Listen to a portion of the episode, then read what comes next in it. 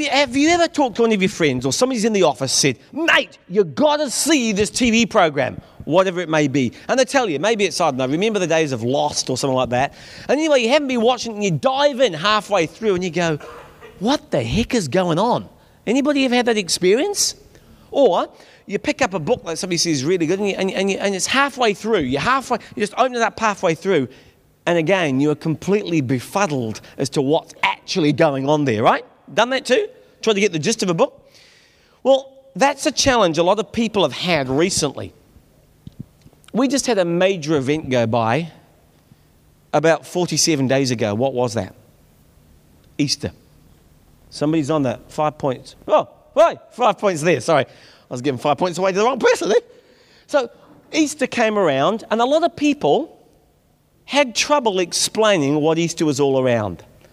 Because some people in your office have got zero idea about what Easter was. You know, some even know that, well, isn't it that public holiday where Jesus went to the cross, he was buried in a tomb for three days, and Christians claim he rose again? Isn't that about the full extent of Easter? And that's what most people know. They have no clue. It doesn't make sense. It does not make a scrap of sense to those people in your office. All they're happy about is a day off. That's all they are. So it's like them popping the book open halfway through or jumping into that series of Lost, and they're lost. They just accept it as it is, and it doesn't make any sense.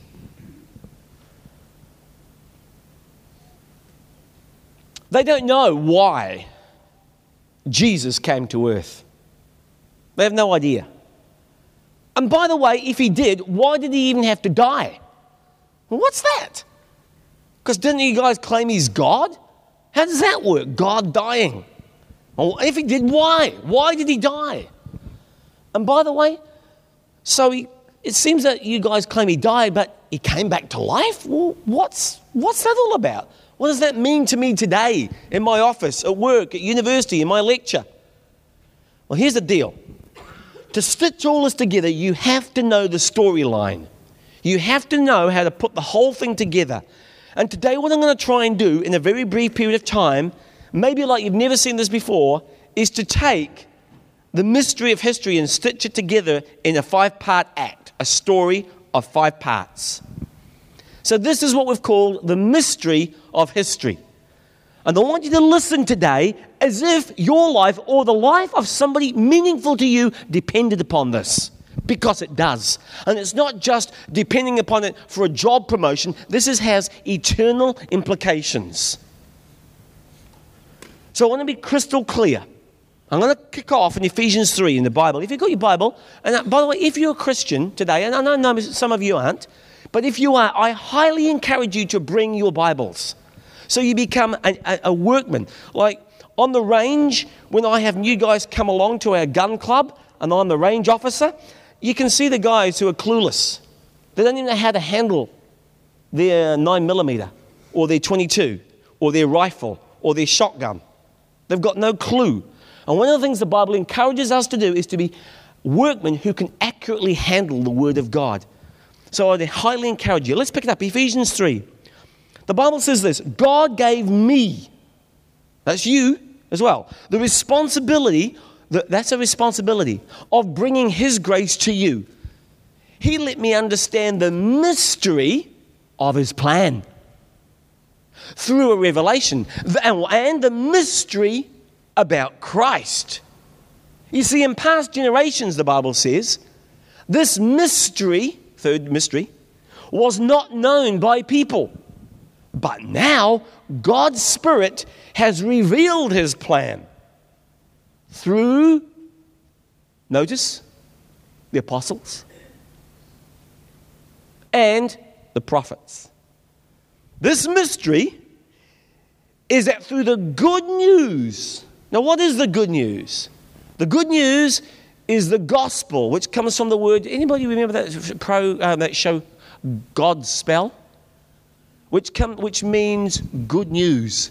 Gospel means good news. This mystery is that through the good news, people who are not Jews, that's Gentiles, that's you and me, may now share with these Jews in God's blessing. They belong in the same body and share the same promise that God made in Christ Jesus. Ephesians chapter 2, verse 2 through 6. Now, the mystery of history is going to be played out from beginning over there to end over here in five parts. Five parts, five acts. Here they are. The first part is real easy. In the beginning, God made it all. That's Act 1. Act 1. The very first verse in the Bible says what? In the beginning, God, that's a good start, made the heavens and the earth. He created the heavens and the earth. Our universe is made the product, the product of an amazing, loving, powerful creator. Now, most of us realize the universe had a beginning. Okay, I'll grant you that, Ian. But here's the question Have you ever thought why? Why? Why was there nothing and all of a sudden there's something? Why? Why did God create the universe? Well, He did it quickly for three reasons. Number one, the Bible tells us this, is to reveal His glory.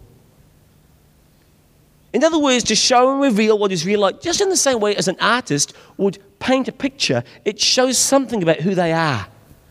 An expression of their character comes out. Actually, in Psalm 19, verse 1, the Bible says this The heavens declare the glory of God. The heavens declare the glory of God. Well, duh, we all know it wasn't, there was nothing, there was a vacuum, there was no space, no time, no material, nothing. And then out of that, all of a sudden, this came. I just saying tomorrow after day. Imagine if we had to create Mount Wellington by barrow loads. We were breaking a sweat thinking about it, let alone the whole world, let alone the whole galaxy, let alone the whole universe. There's a lot of matter out there. It's massive. The heavens declare the glory of God. And there are a lot of things that we can learn about God by just observing nature. Number one, we observe like you do in my garden. He loves variety. In my garden, I have stacks of flowers. In fact, the other day I looked up, we've got about 400,000 species and different types of flower. Current count. I've noticed God likes lovely ones that are different colors and scented differently. God loves variety. I mean, just take a look around you. Look down your own, you know? Lots of different people. He makes everybody unique. Unique. Not carbon copies, even down to things like snowflakes. Everyone is unique. That is just mind blowing. Not copied, stock standard. The other thing we can tell from God's universe is that He's really organized. Really, really organized. We used to think that the, the code for life was just contained in the DNA. That's what the thinking was when Watson and Crick came out. But now, on top of that, there's a whole other layer of complexity called epigenetics which is just mind blowing complex. And we're starting to understand that. It doesn't matter whether we're looking at the micro scale or the uh, nanoscale or the macro scale, God is ordered. Look at the laws of physics. Look at the, uh, the laws of gravity and chemistry. They're incredibly fixed. How is that? If it's random, things change all the time. He's incredibly powerful. Uh, there is unimaginable power when God created this universe, to fling all that mass at the speed it came out, whoa, that's amazing.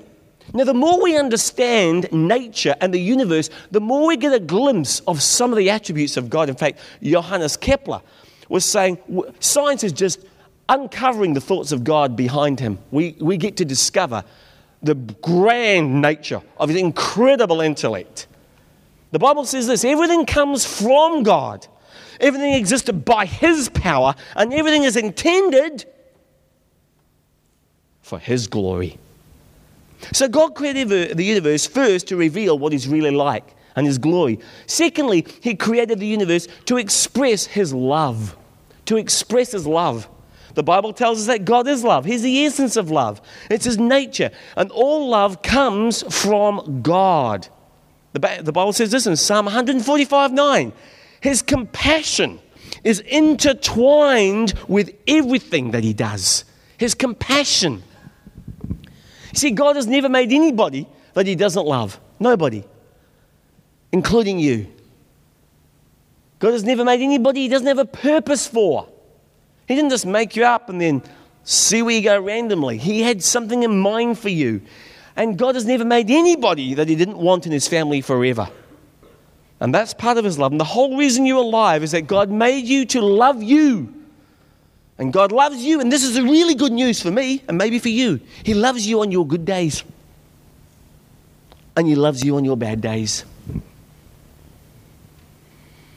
He loves you on days when you feel it, and you can kind of sense that, and He loves you on days when you don't sense it. Why? Because God's love is not based on how you and I feel or what you and I do. God's love is based on who He is, which never changes. Everybody else's love, this may be a shock to you. Young people, listen carefully. Everybody else's love in your life is conditional. Everybody's. If you do this, then I will love you. If you don't do this, then I won't love you. Because God's love, sorry, God's love is for you unconditional. He will never, ever, ever stop loving you. Never. Because it's based, remember, on who He is, which never changes. He's the same yesterday, today, and forever.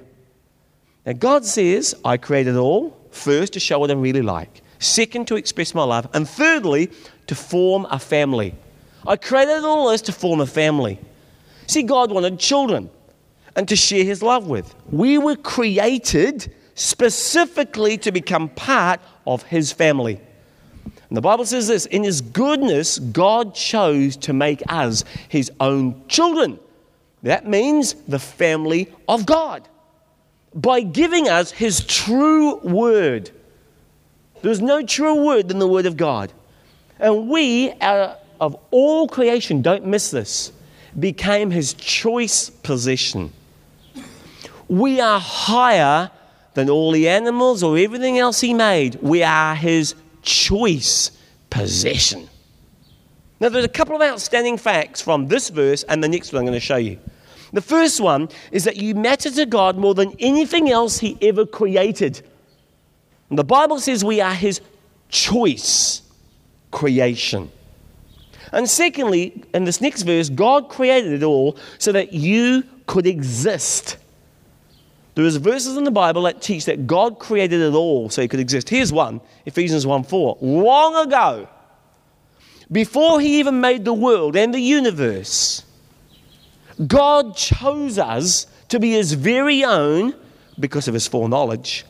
Through Christ, uh, uh, what Christ would do for us, He decided to make us holy in His eyes without a single fault. Wow. Something had to happen because I've got so many of them. We who stand before Him covered with His love. So God had a plan in mind to create an entire universe so that He could create this galaxy, so He could create this planet, so He could create a human race, so He could create you just so He could love you. That is a very broad ranging plan. And if you let that plan sink into your heart and mind and let it touch your emotions, it will change you. It'll transform your life. That's how much God loves you. And let me say it one more time no man will ever love you like God does. And no woman will ever love you like God does. Because God's love is everlasting. And He created the whole universe in order to create that family so He could love you. And by the way, God didn't need to create us, He wasn't lonely. He enjoyed perfect harmony in the Trinity and relationship within the Trinity. That's why, right, back at the beginning, remember, they agreed. Genesis 1:26 says, "Let us, plural, make man in our own image. God didn't need us, He wanted us. And if you understand how much God deeply and passionately loves you, it will help you to overcome inferiority and low self esteem and insecurity when you realize that you are the choice of His creation. And He gave it all to you. He gave you the opportunity to be part of his family. Paul says this When I think of the wisdom and the scope of God's plan in Ephesians 3, I fall on my knees and pray to the Father of all the great, uh, Father of all the great family of God. Some of them already in heaven, like some of you got friends that have gone on to be in heaven, and some down here on earth. So it's important that you understand all five acts in this mystery of history. Because until you understand God's purpose for the universe, you'll never understand God's purpose for your life. So, Act one in the mystery of history is God made it all. Act two, Adam messed it up.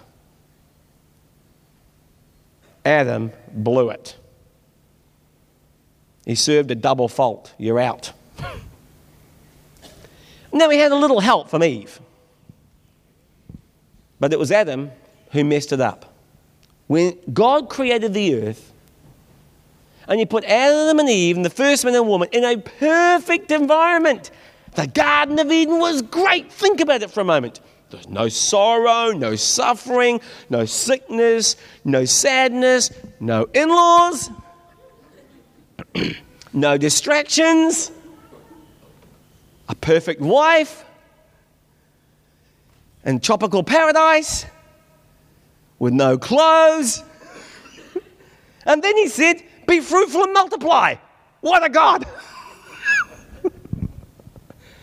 but here's the thing God wanted his children to be able to love him back. And by the way, it's not real love if it's forced. If you don't have a choice, so God still loved his kids, but he wanted them to love him back voluntarily. So one of the perfections he gave his kids was them the ability to choose yes, God, or choose no, God. The ability to choose. So out of all of creation, now remember, this is a very big word. Out of all of creation, he said, that's all yours. You can have the whole lot. 99.99999 recurring. But there is one thing, just one, just one miserable thing. I'm going to stick straight in the middle of the garden. And that's just to let you know that to test if you really love me. Enjoy, just forget about this thing. Go, go enjoy the 99.9999999. Do that. But I'm going to put this there, otherwise, you'll never have a choice so that you can show that you choose to obey me, that you choose to honor me, that you choose to love me. So here's my point God asked the minimum possible. Think about that. But what does Adam and Eve do? They head straight for the tree, right? Just like your kids. Don't touch this.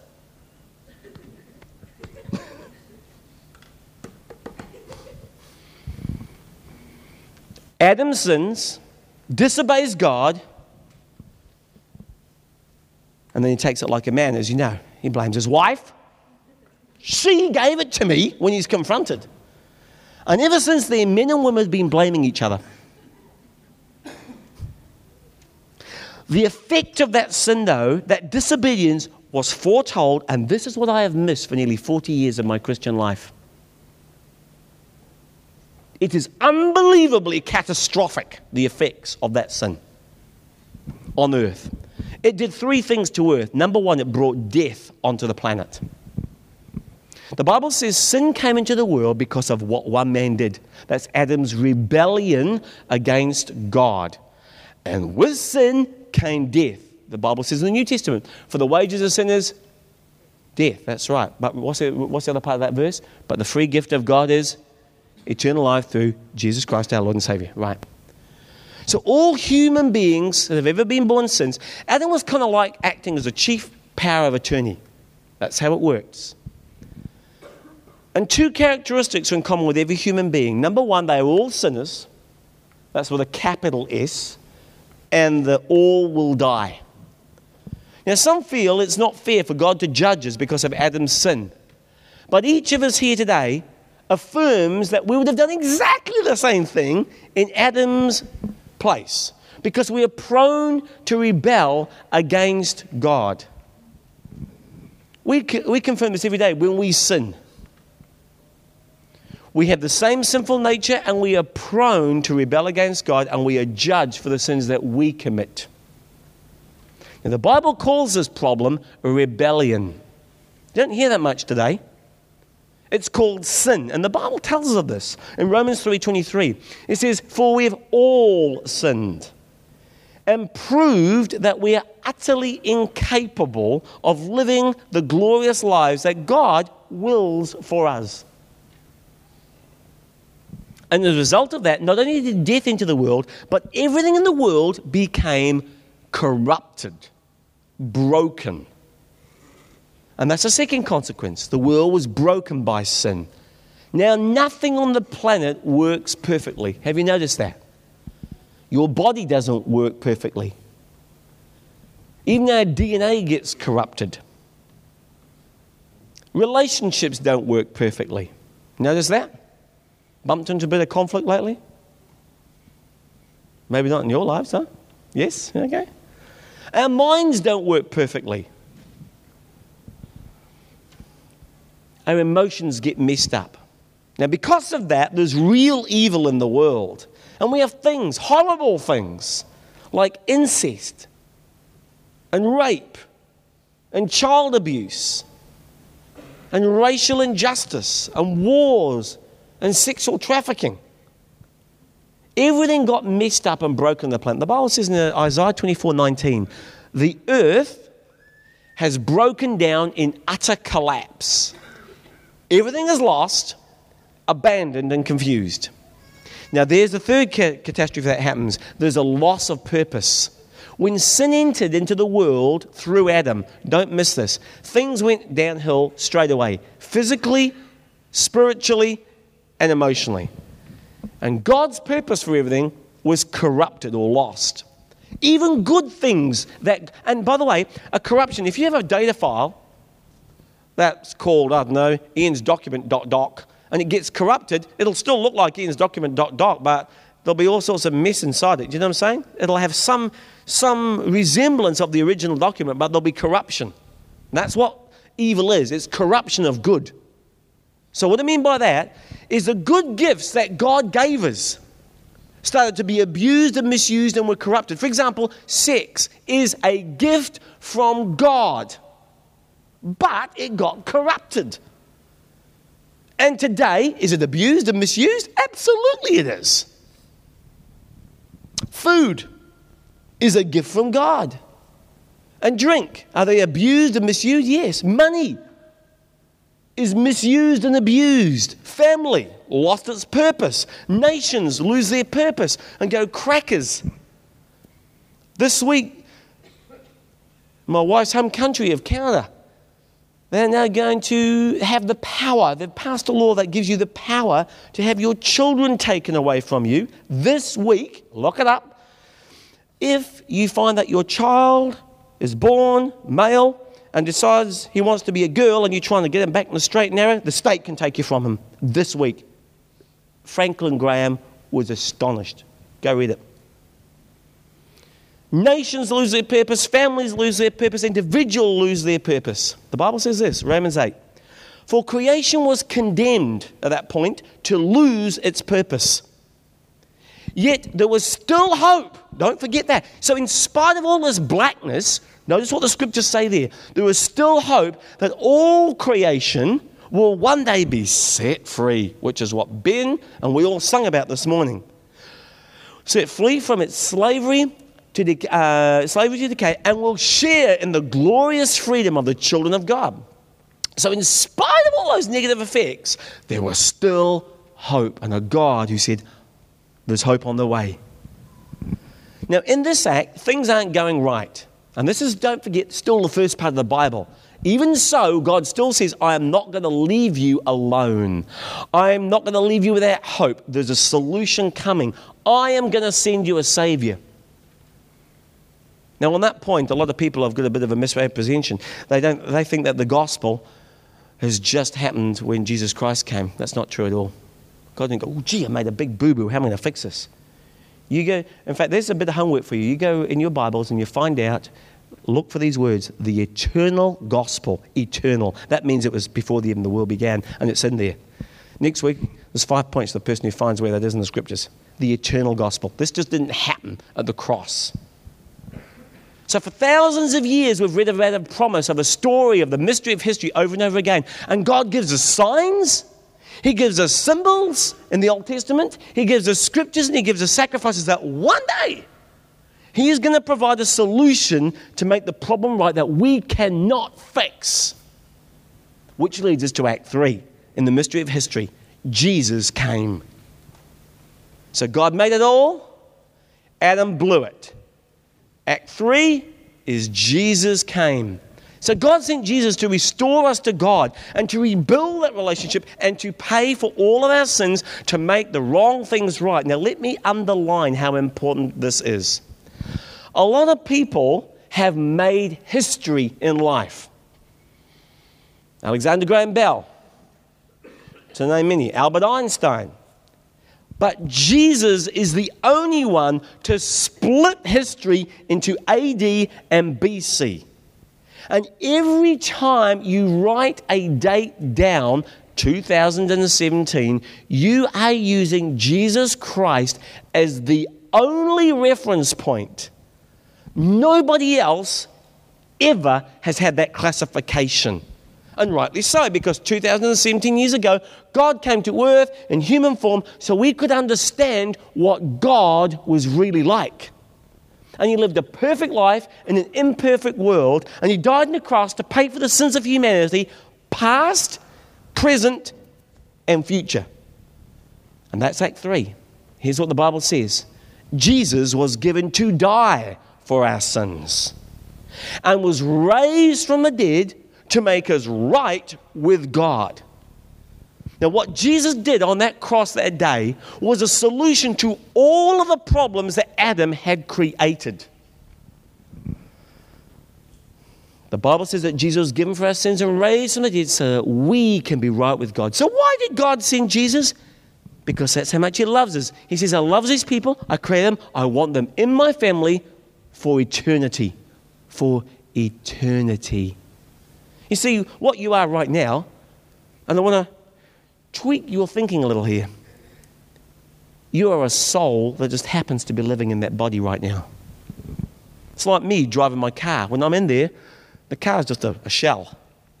The driver is me. I'm the real deal. Inside you is a real soul. Your soul will live for eternity, whether you're a Christian or not. Where, that's a different story. We'll get to that next. The Bible says that while we were unable to help ourselves, at our moment of need, Christ died for us, although we were living against God. So, whilst we were messed up, God took the initiative. You see, you and I are broken in ways that we cannot fix ourselves. We try. You've tried, I've tried. We're broken in ways that we can't fix, and we need a Savior. And that's part of living on a broken planet. The, Paul tells us this here very clearly the law of Moses could not save us. That's the Ten Commandments. See, God offered the people relationships, and said, nah, give us a bunch of rules. We'll live up to them. We can do that. He offered them relationship, but they chose the rules. And what the Ten Commandments really show is that we can't keep them all. Therefore, we need Christ, a Savior. The Bible says that the law was given uh, like a schoolmaster which brought us to Christ. Can't do that broke it, I'm in trouble. Straight to the schoolmaster. Because of our sinful nature. See, keeping the law will never work because you and I are not perfect. Heaven's perfect, and I'm not. But God put into effect a different plan. This is part of His plan. You hear about God's plan? To save us. So He sent His Son in a human body like ours, except ours are sinful. His wasn't. God destroyed sin's control over us by giving His Son as a sacrifice for our sins. So the sacrifices pointed to Jesus' sacrifice, which paid for three things. Number one, the Bible says that God sent Jesus not only to pay for the penalty of your sin in the past, he paid for the penalty of your sin in your past. And that means I can be forgiven. And that is good news. That is the gospel. That is the euangelion, which is the Greek. The good news. And that will be great if that was all there was. But he also said, Not only will I forgive you from your past sins, I will give you the power to break away for the sinful, hurtful things that mess up your life and other people's life right now because of your sinful nature. Those things like your habits and your hurts and your hang ups that create havoc in your life. And then he said, Not only that, I've forgiven your past sin, I'll give you power to get over the sin now, but I'll also eventually deliver you from the presence of sin forever. Gone burger. And Jesus did it all. You don't have to earn it, you don't work for it. It is a free gift of grace. And all you can do is either accept that or reject that. But God gives you the choice, which is where Act 4 comes in. Act 4 is God gives us a choice. God says, I did it all for you, but now here's a sharp end of the business. You must decide whether you're going to accept this or reject this. Those who want to say, I'm in, I accept it, I'm going to go God's way, I want to be part of the family, He gives a choice, but He will never force you. The Bible even says here, you'll come to a point of question. How long will you waver between two opinions? If the Lord is God, follow him. Clearly, if he's not, walk away. Friends, you and some of your friends have got some very blunt decisions to make. Who are you going to live for, you or God? Because you cannot have two number ones. You cannot serve two masters. You may serve your company. You may serve getting rich. We just sung something slightly different to that, that last song. You may serve your own selfish desires, your own ambitions, but you are going to serve somebody. Remember the old Bob Dylan song? You're going to serve somebody. You've got to decide who you're going to live for me or God. In other words, who's going to have the authority to call the shots? And you say, well, that's great, Ian, but you know what? I'm not going to decide. Well, as lovingly as I can, friend, I want to say to you that in this particular instance, not deciding is to decide. It's, not, it's like if you don't show up for the game, you lose by default. Because one day you're going to stand before God who says, I, I created this universe, to create the galaxy, to create the earth, da, da, da, to create you, to love you, to send my son for you.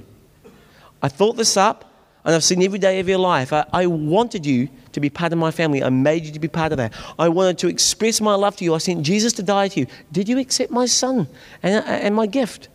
And then he goes, Well, sorry, I didn't. Wrong answer there. And you'll say, Okay, you didn't want me or my will on earth. You didn't want to be part of my family. So you probably won't want to be part of my family for eternity either. May it be done to you according to your will. And that's it. Let me be very clear on this. There is no posthumous, i.e., after death, changing. The condition you leave in is a condition because he will not force you. That would be coercive. How would you be an idiot standing before the God of heaven? Uh, no, I want to go to hell. Of course you wouldn't. You wouldn't have a choice. You, you have a choice here. In heaven, when you see the glory and the trillions of people, you'd be absolutely insane. You couldn't. It'd be coerced. Do you see what I'm saying? You would not have a free choice in heaven. You get your choice on earth. The Bible's very clear about that. Now, let me make this real clear. You'll like this because you all know what I'm talking about. Ladies, I want to talk to you for a moment. Have you ever been in that funny experience where somebody is pursuing you who you do not want to date? Some of you are going, yeah, and he's sitting next to me now. you know, he won't leave me alone. Ever had that? When somebody's chasing you and you go, oh, oh God, get me out of here. Where's the door? Huh? You know what I'm saying? Now, just suppose for a minute, work with me here. Suppose for a minute that young man keeps pursuing this woman. And finally, oh, after shuddering every time she sees him, she's had enough. And what does she say about this point in time? I only like you as a friend. now, when she says that, guys, Take a hint. She doesn't even like you. Move on. Time to go. She's not even interested. So if you ever come across that, you know what to do there, son. now, now, but suppose the unconscionable thing happens here. He decides to say, you know, I, I just love you so much, I'm going to force my love on you.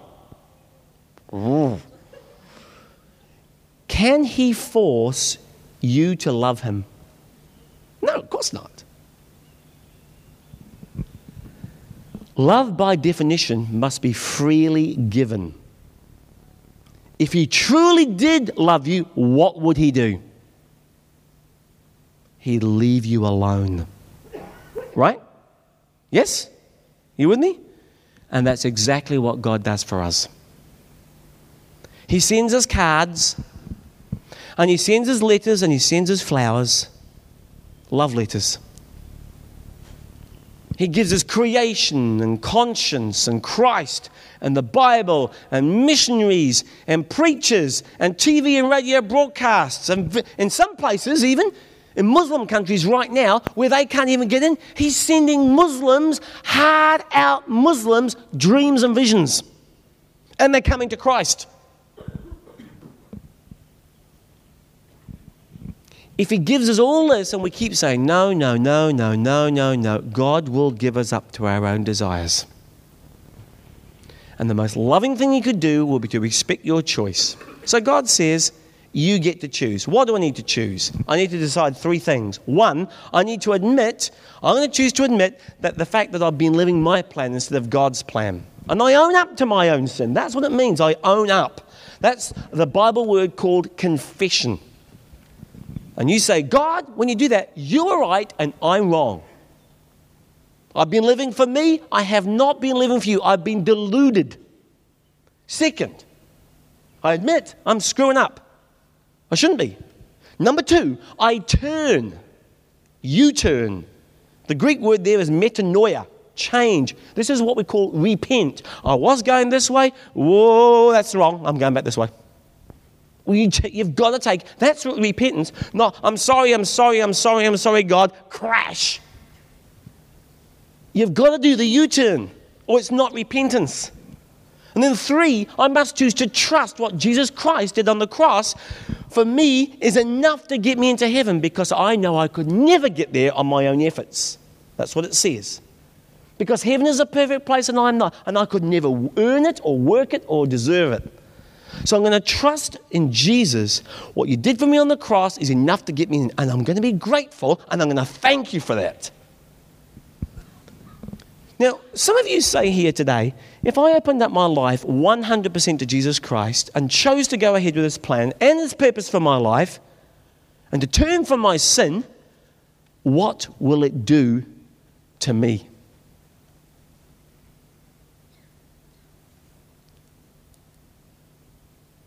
it'll change you. It'll change you radically.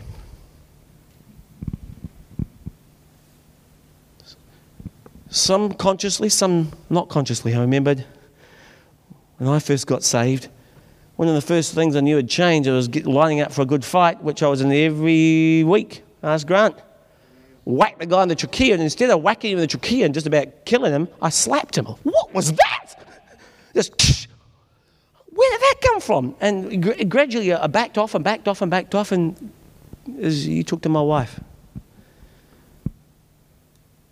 God took all that anger away from me. I'm probably the least angry guy you're going to find in your life. Check it. God changed me radically. God will transform your life. You cannot have God in your life something so big and not leave a footprint. Huge change. Here's how it changes you.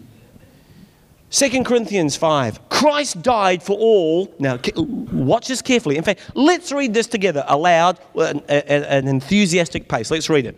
Christ died for all so that those who live would he died for them and was raised from the dead so that they would. Do you see a U turn there? I have been living for myself. My career, my plans, my desires, my, my, my, my. Whoop. No, no, your, your, your. I'm living now for your kingdom, your purposes. And life time is getting shorter. There's a U turn right there. How do you know if you have Christ in your life? One of the ways is you live for Him. Paul lived with the same selfless abandon that the Lord had. See, Christ's love converted him. That same love now compelled him to live differently from those of his old ways. And Paul says we are not to continue living for ourselves, but we need to continue living for him. Have you taken the U turn or is, yes, God, your way, your way, your way, your way? This is serious. This is the cost of discipleship. Now, you are free, friend, to make any choice you want in your life. That's your choice. God is not going to stop you. You can keep on plomping down this road. He's not going to stop you. Another drink, oh, and all of a sudden your hand doesn't move because God's stopping you. No, that's your choice.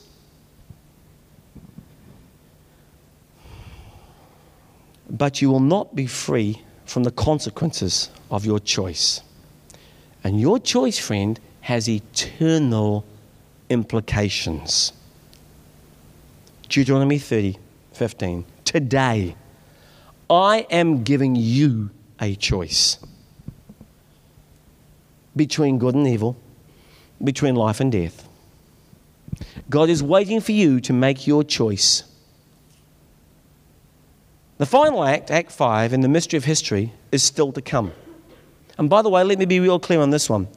If anybody tells you and pulls out their charts when this is going to happen, they're lying.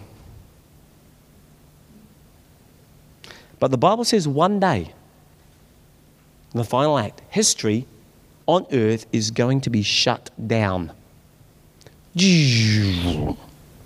Close down. Life on this planet is forever going to be over. That's it. God is going to collapse the whole lot galaxy, Milky Way, universe, the lot.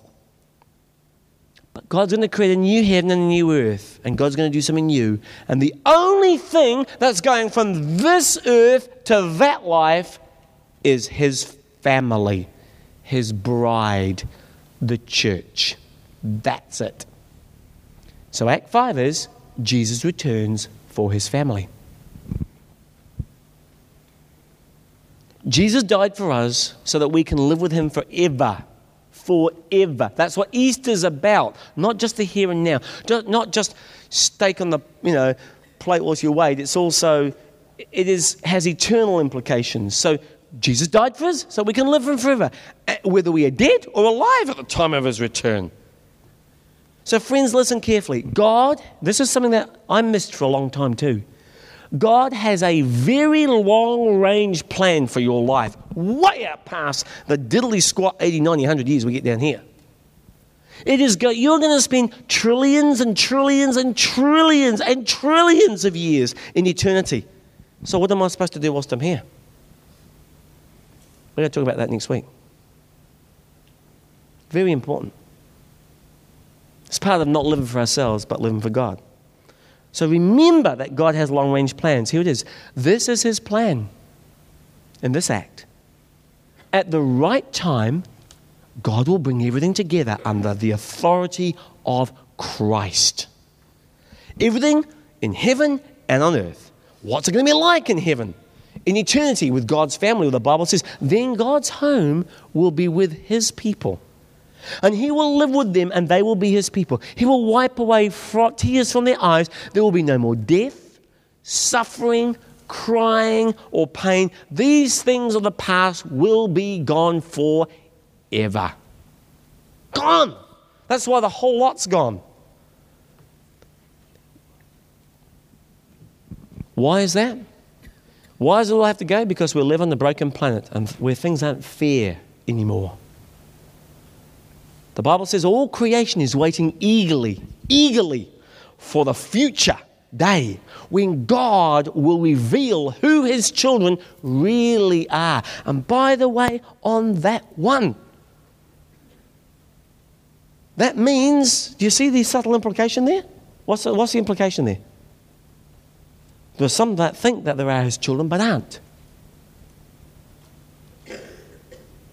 Bible talks about that in Matthew chapter 7. You may want to go read that. When God will reveal who his children really are, all creation anticipates the day when it will join God's children in glorious freedom on death and decay.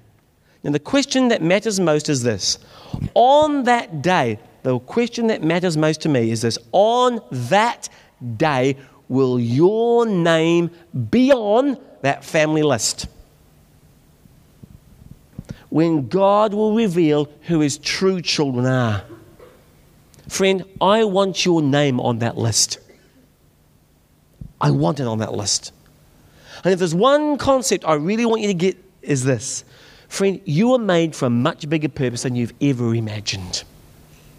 You think your purpose is figuring out your next job. It's not.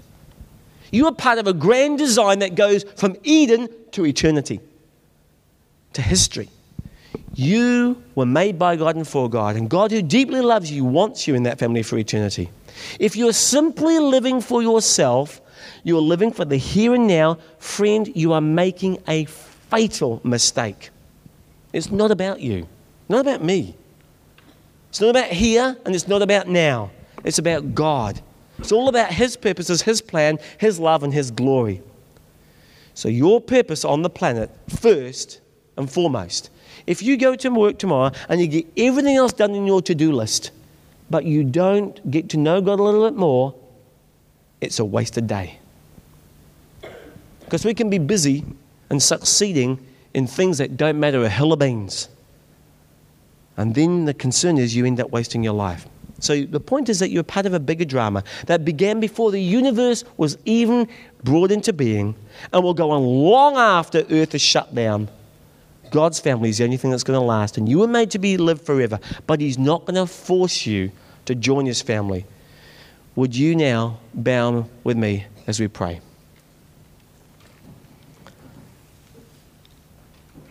I'm going to pray a prayer right now. And friend, this prayer has a potential to change your life forever. I mean, for eternity. And I invite you to follow me in this prayer. And it's a prayer of commitment. And if you choose, say me too, God, because He knows the very thoughts that go through your mind and in your heart, and say, Dear God, I've never understood how much you really love me. Thank you for creating me and thinking of me before you even created the universe and loving me. Especially for sending Jesus to die for me and for my sins. Lord, it's, it's so hard to even imagine a thing like that. But today, I want to say to you, I want to get to know you, God. Not just about you, I want to know you personally. God, I admit I've been living my own way, living for myself. And instead of your plan and your purpose, but Lord, I want to start changing that right now, and I want to start living for you. And Jesus, I want you to be the manager, the CEO, the chairman of the board, the Lord of my life, where you get to call the shots. You say this way or that way, yes or no. I want to learn to trust you and love you and follow you. And I ask you to forgive me for all of my sins. Lord, accept me into your family, I pray, for all of eternity. I could never deserve that, but just by your grace, I know I am acceptable. I pray this in the powerful and matchless name of the Son of God, which will be with us for eternity, Jesus Christ our Lord. And all the people said, God bless you.